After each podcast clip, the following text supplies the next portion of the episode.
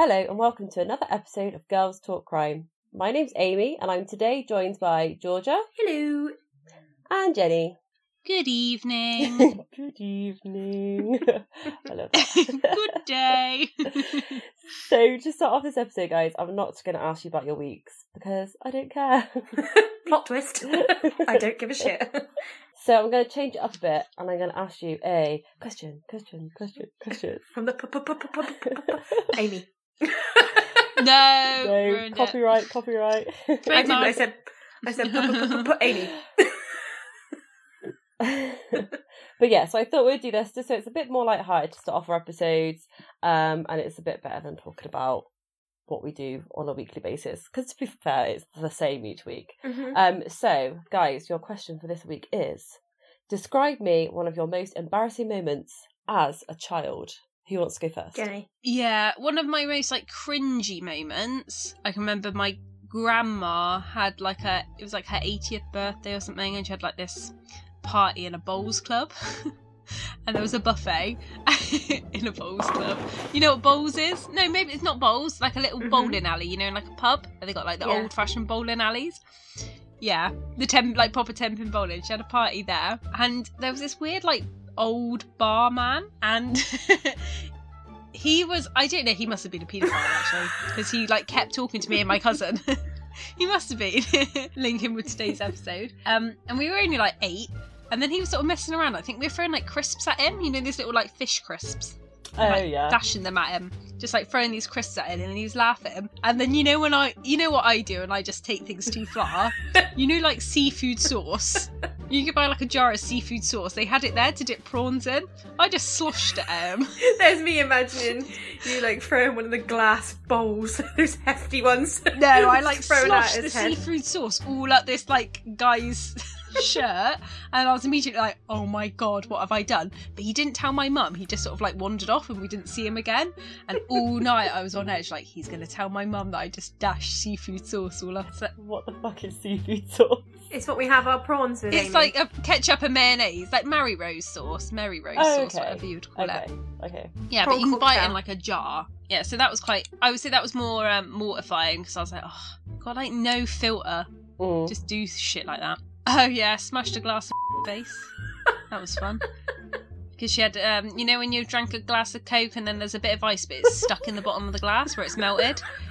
To be fair, that glass must have been brittle because I didn't hit it that hard. So she was shaking trying to get the ice into her mouth. For about 5 minutes. I just gave it a little tap and it shattered in her face. Yeah, that was embarrassing. It's always...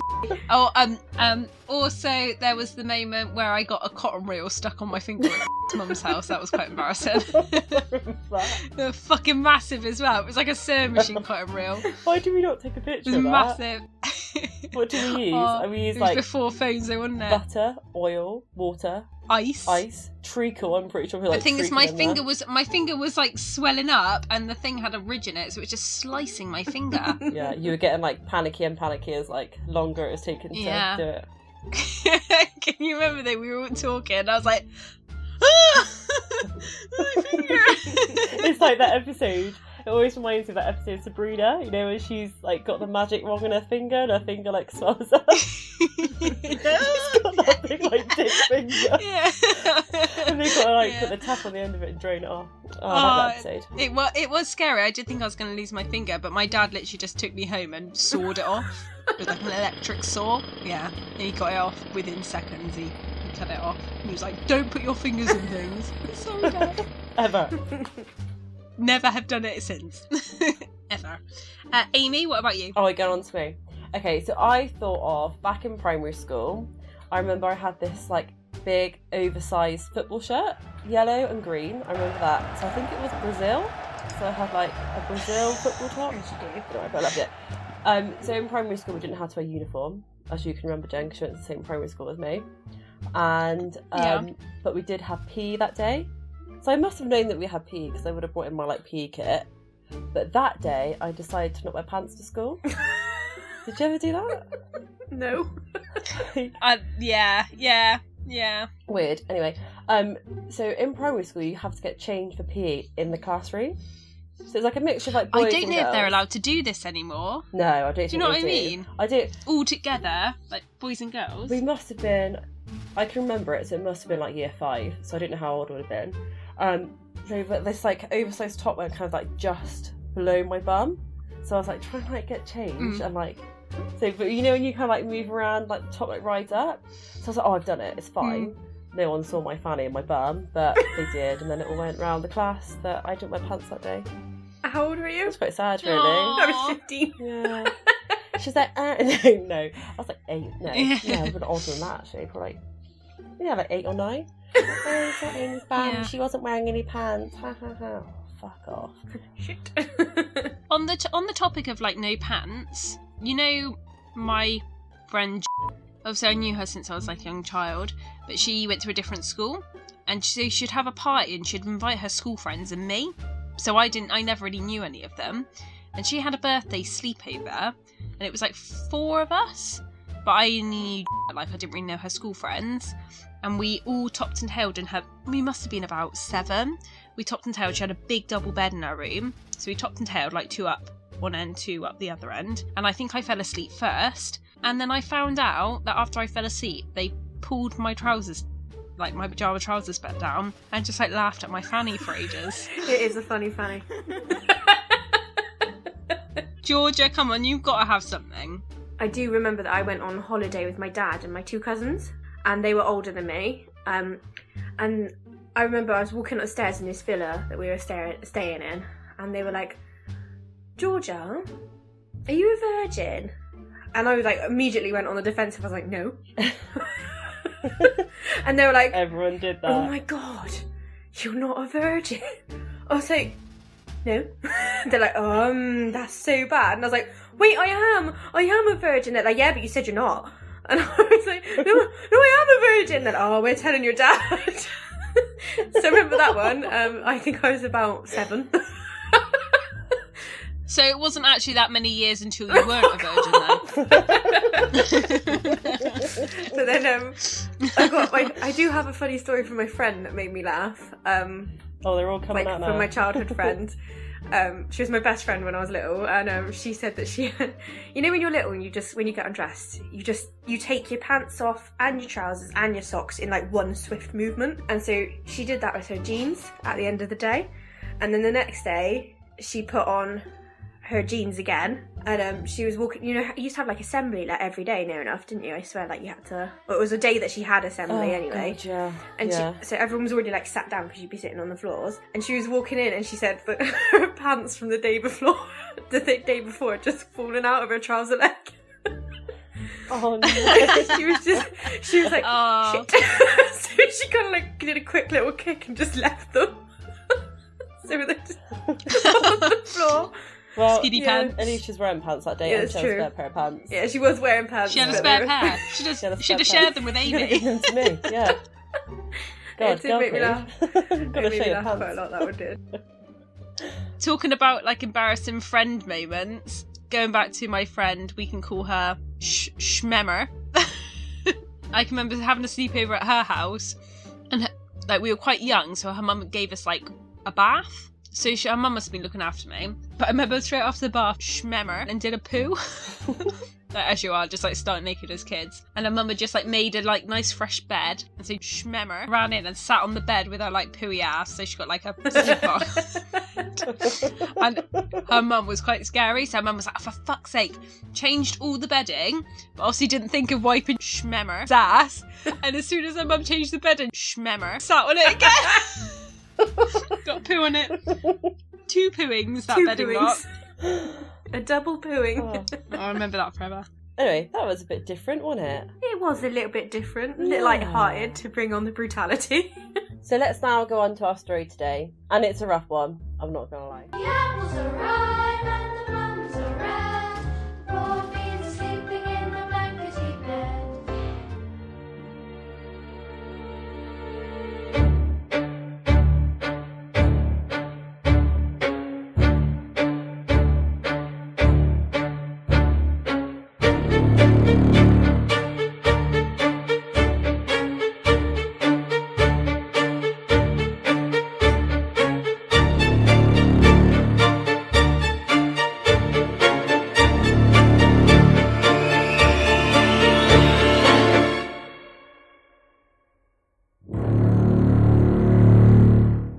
In 2009, the Plymouth child abuse case was a child abuse and paedophile ring involving at least 5 adults from different parts of England. This case also highlights the issue of child molestation by women, as all but one of the members of the ring were female. Now, when I think about a paedophile ring, I instantly just assume they'll all be male, but that is just not correct. Experts estimated there could be up to 64,000 female offenders in Britain.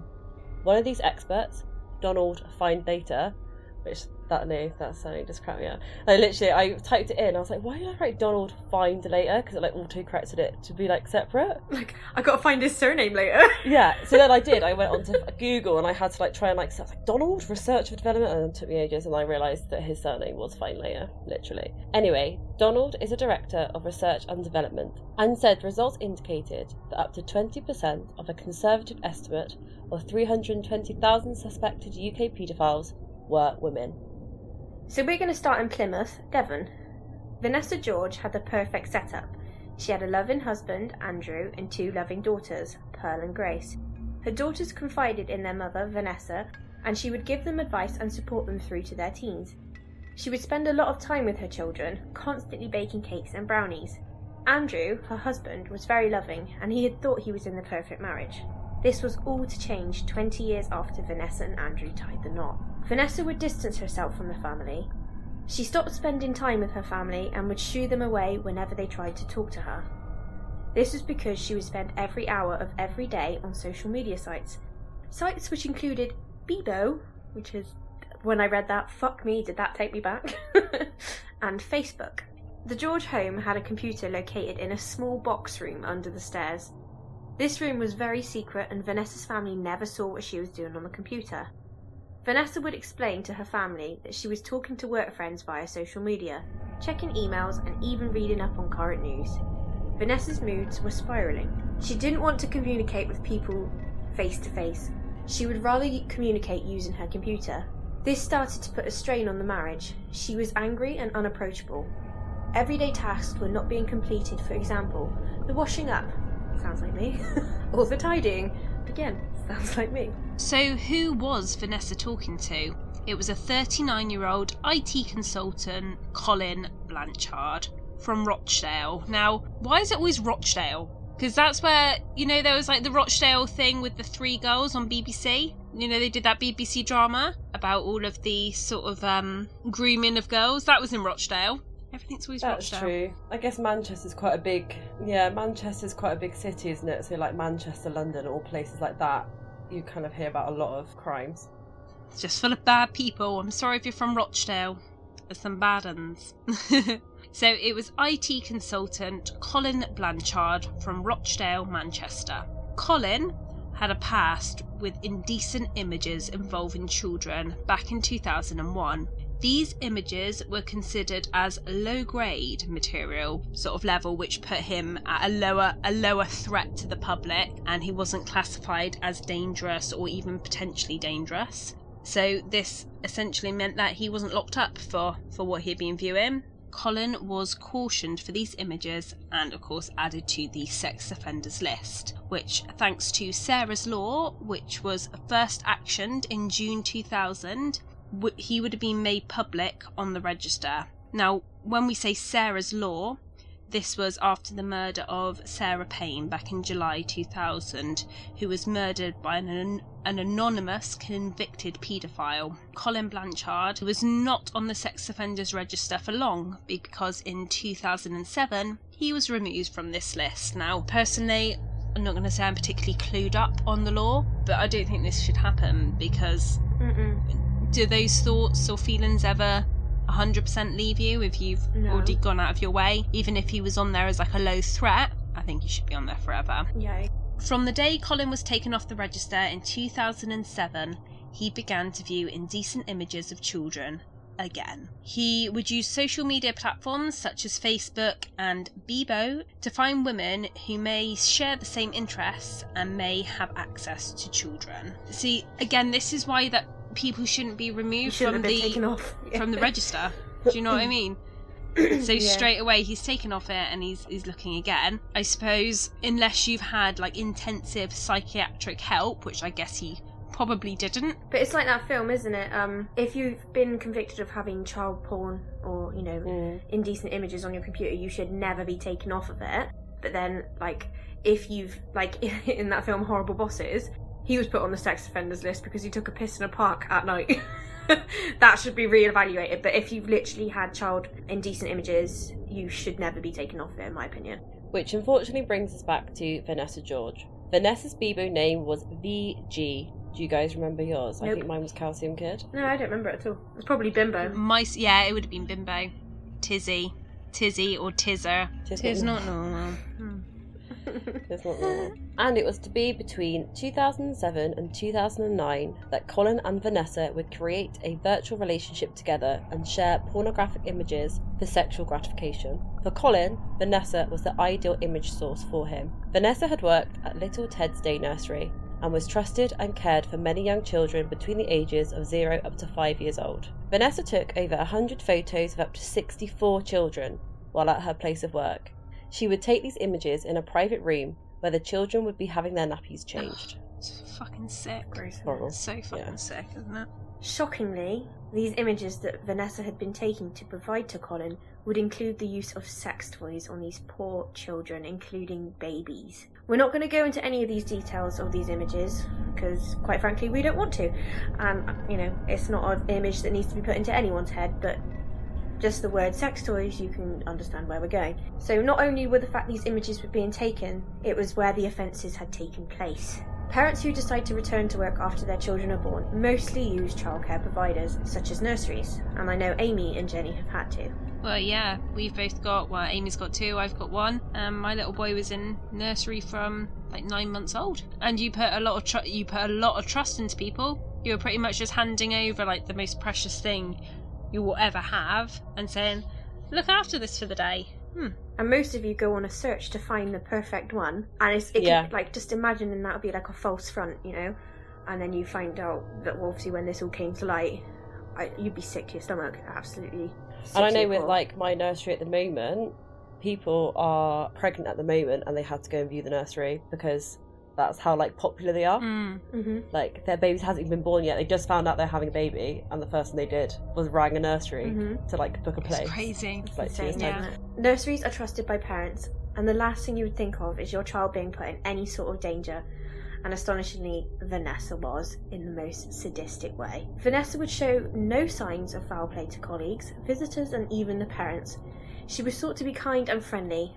And also, don't forget, for someone looking in, she was thought to have an idyllic home life with a loving husband and 2 young daughters. It just shows, doesn't it, that it could literally be anyone. Anyone, you never know. Scary to think the unfolding of this crime would still be continuing if it wasn't for a colleague of Colin Blanchard. Even worse to think that many crimes of this type of abuse are still going on throughout the world in many different forms. On the 5th of June 2009, Colin was away on business to Dubai. Whilst in Dubai, a colleague of Colin had needed to use Colin's computer. It was at this point, while navigating through Colin's files, that his co-worker came across some indecent images. These images shocked him to the core. This was because these images were notably of young children. This work colleague went to Manchester Police. Police had to work fast to gain as much information before Colin's return from Dubai. One of the ways to gain information was to look at each image Colin had on his computer. Now, that's a hard job for anyone to do. There was a documentary on, I can't remember, it was some like paedophile case on BBC, I think it was. Not this one, a different one. And they were interviewing like a woman who had to kind of go through all these images to find evidence. Was that 24 hours in police custody? I think, yeah, that rings a bell. And, like, you could see how, like, upset she was getting, but the whole point of kind of getting justice for these children was the only reason why she kind of could carry on doing it. Someone's got to do it, and, you know, she was... It must be awful. But I think it's more the fact when they have a child that they just can't track down. Yeah.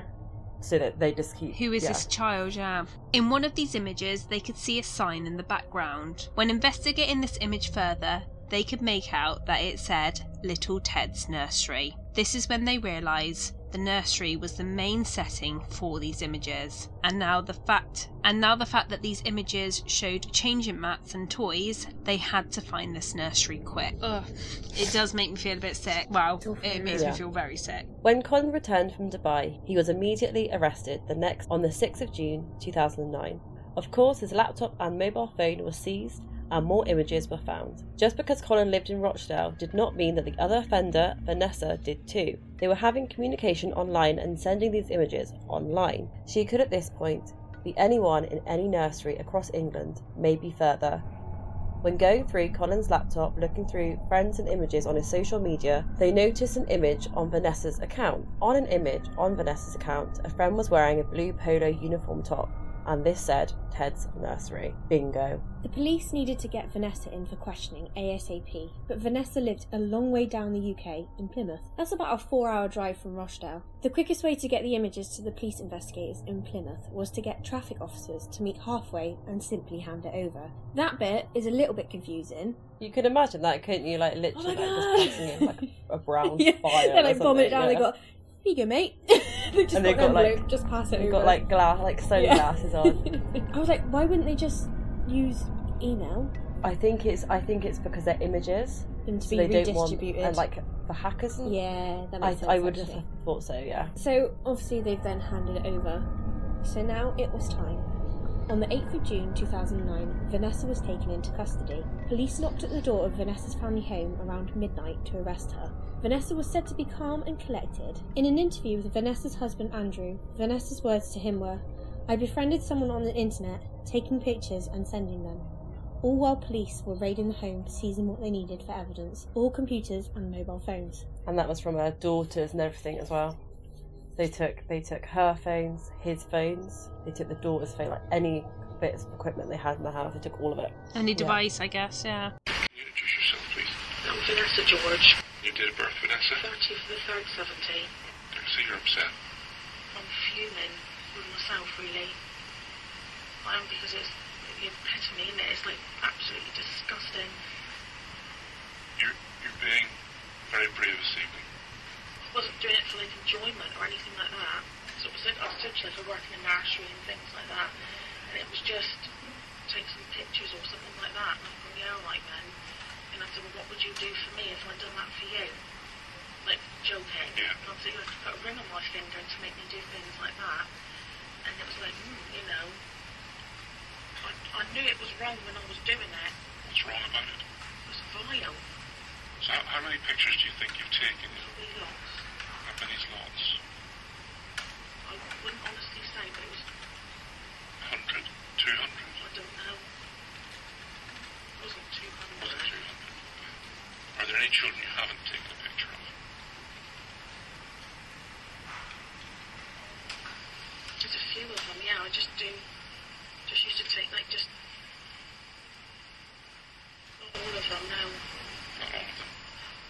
When in custody, before Vanessa's solicitor arrived, like you can hear in the clip, Vanessa was talkative, and she also spoke openly about the fact that she'd been communicating, taking pictures of children and sending them to Colin Blanchard. She would go on to tell police that she only sent these images to please him, and the images were not for her own enjoyment. Vanessa told police where the pictures had been taken, confirming they were taken at her place of work. In the questioning, it wasn't long before she started answering no comment once she'd spoken to her solicitor, which I think is just a pussy move. So she was almost like quite open and like, yeah, I did it. And then the solicitor's gone, don't admit to it.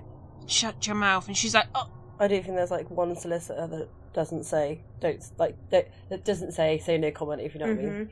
That was like, just don't say anything until I can suss out what the fuck's going on, kind of thing. Because I guess they're walking in having no idea, pretty much. Because I guess they wouldn't have had time to like read a case file because there isn't a case file yet. Mm-hmm. Do you know what I mean? Yeah, no, I agree. So at this point of the story, both Colin Blanchard and Vanessa George were in custody.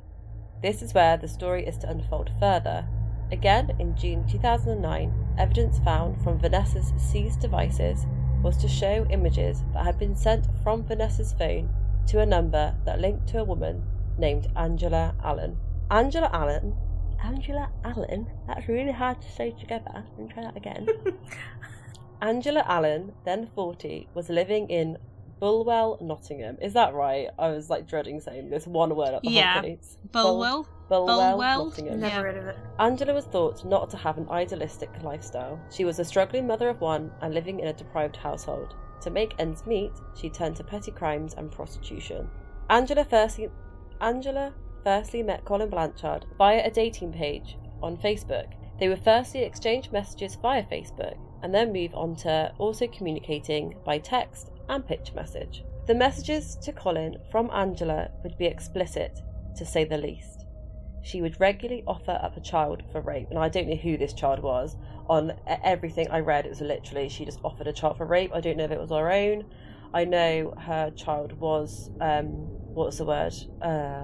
taken into care, but I don't know if that was before she got done for this or after. So I literally could not find that information. Maybe there wasn't a child. Maybe it was just fantasy. Do you know what I mean?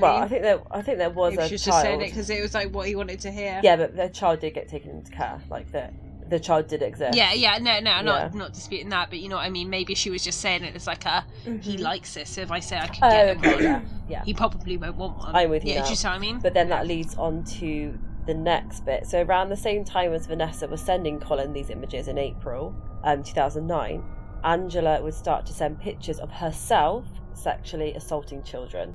That makes you think it's got to be her own. And she didn't work in a nursery. I think she was a social worker. I don't think it was for children though. So I would assume that it probably was her own child. Yeah, but let me just say now that's not legit information. That's just what I'm assuming. Angela was also gaining sexual gratification from these images and would share her fantasies with Colin. So evidence they kind of took from conversations between Angela and Colin, when they looked further into the messages, they would fantasize a lot about what was being done to these children. The fourth member of the ring was Tracy Lyons, 39, from Portsmouth, Hampshire.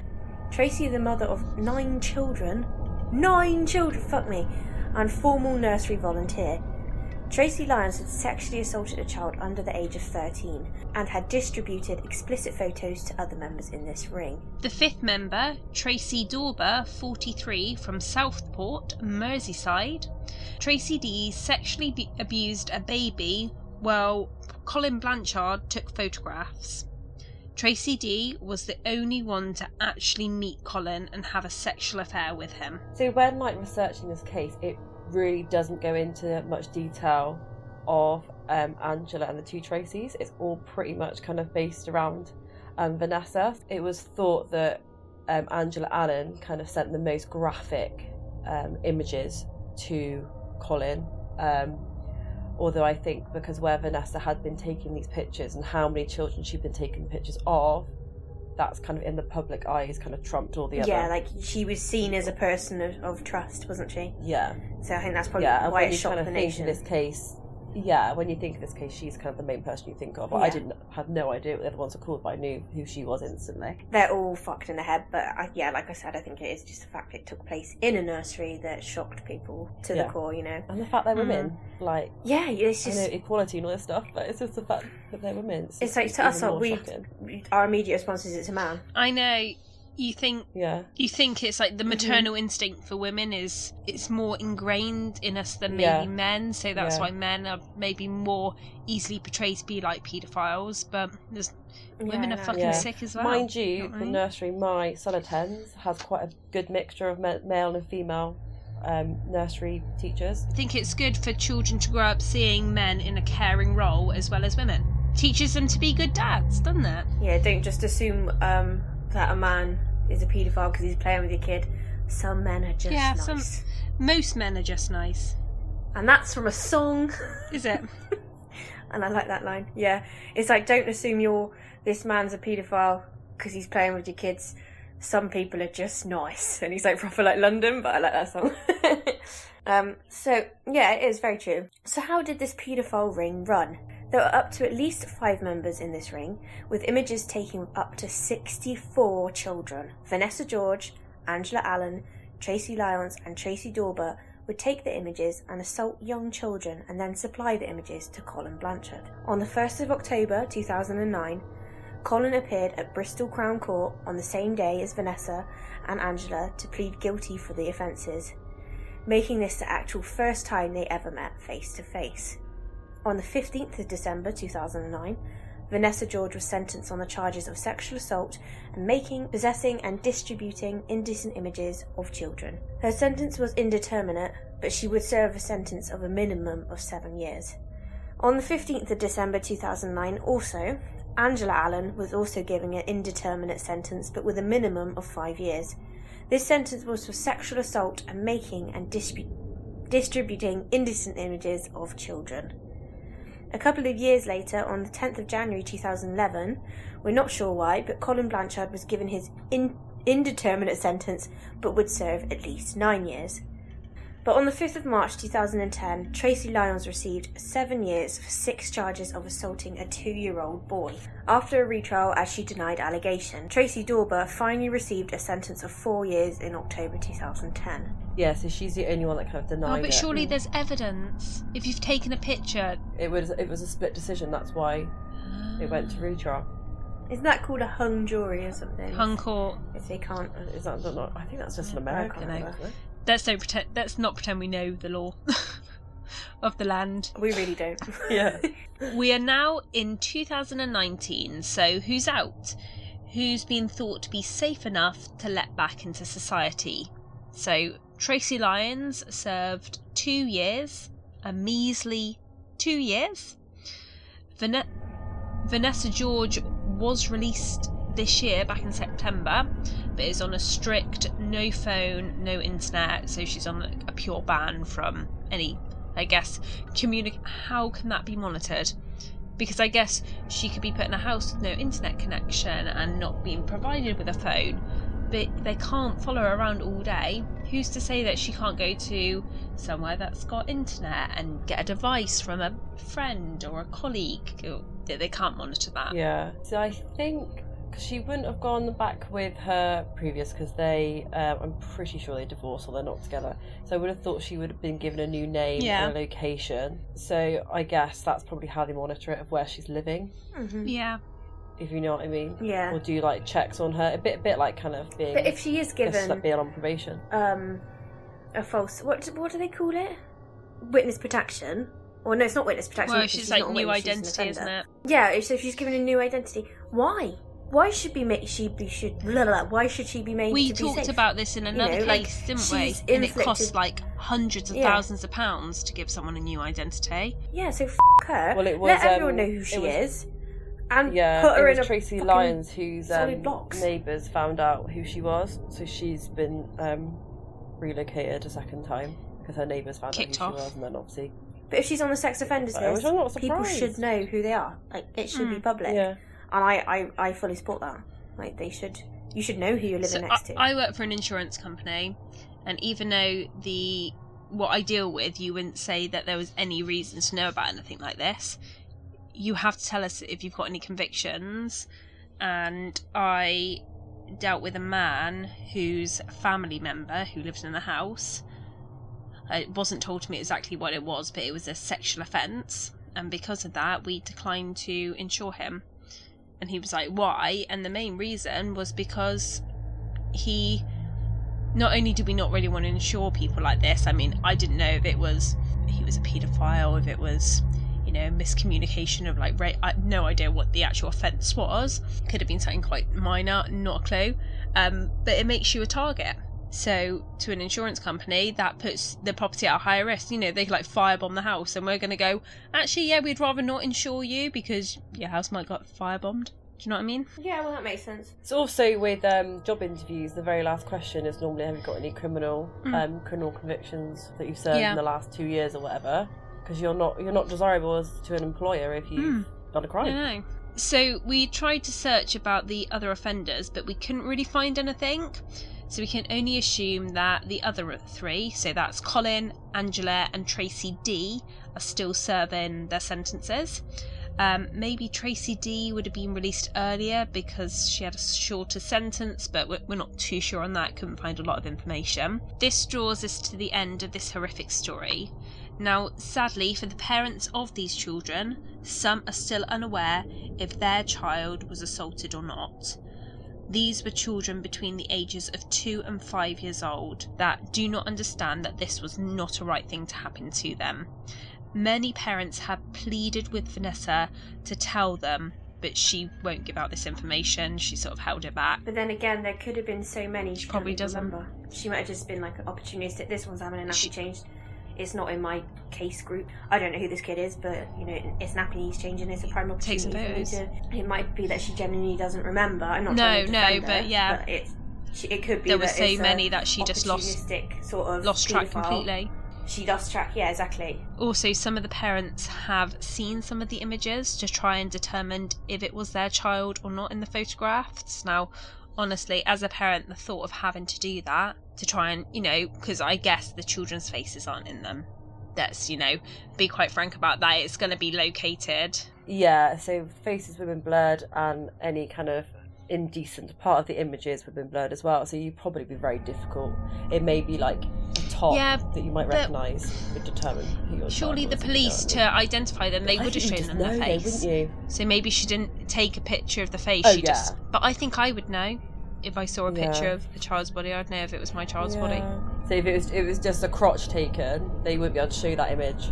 But if it was an image like a full body image, and you could just see a top, then they might just show you. Yeah, and that just say, do you recognise this clothing?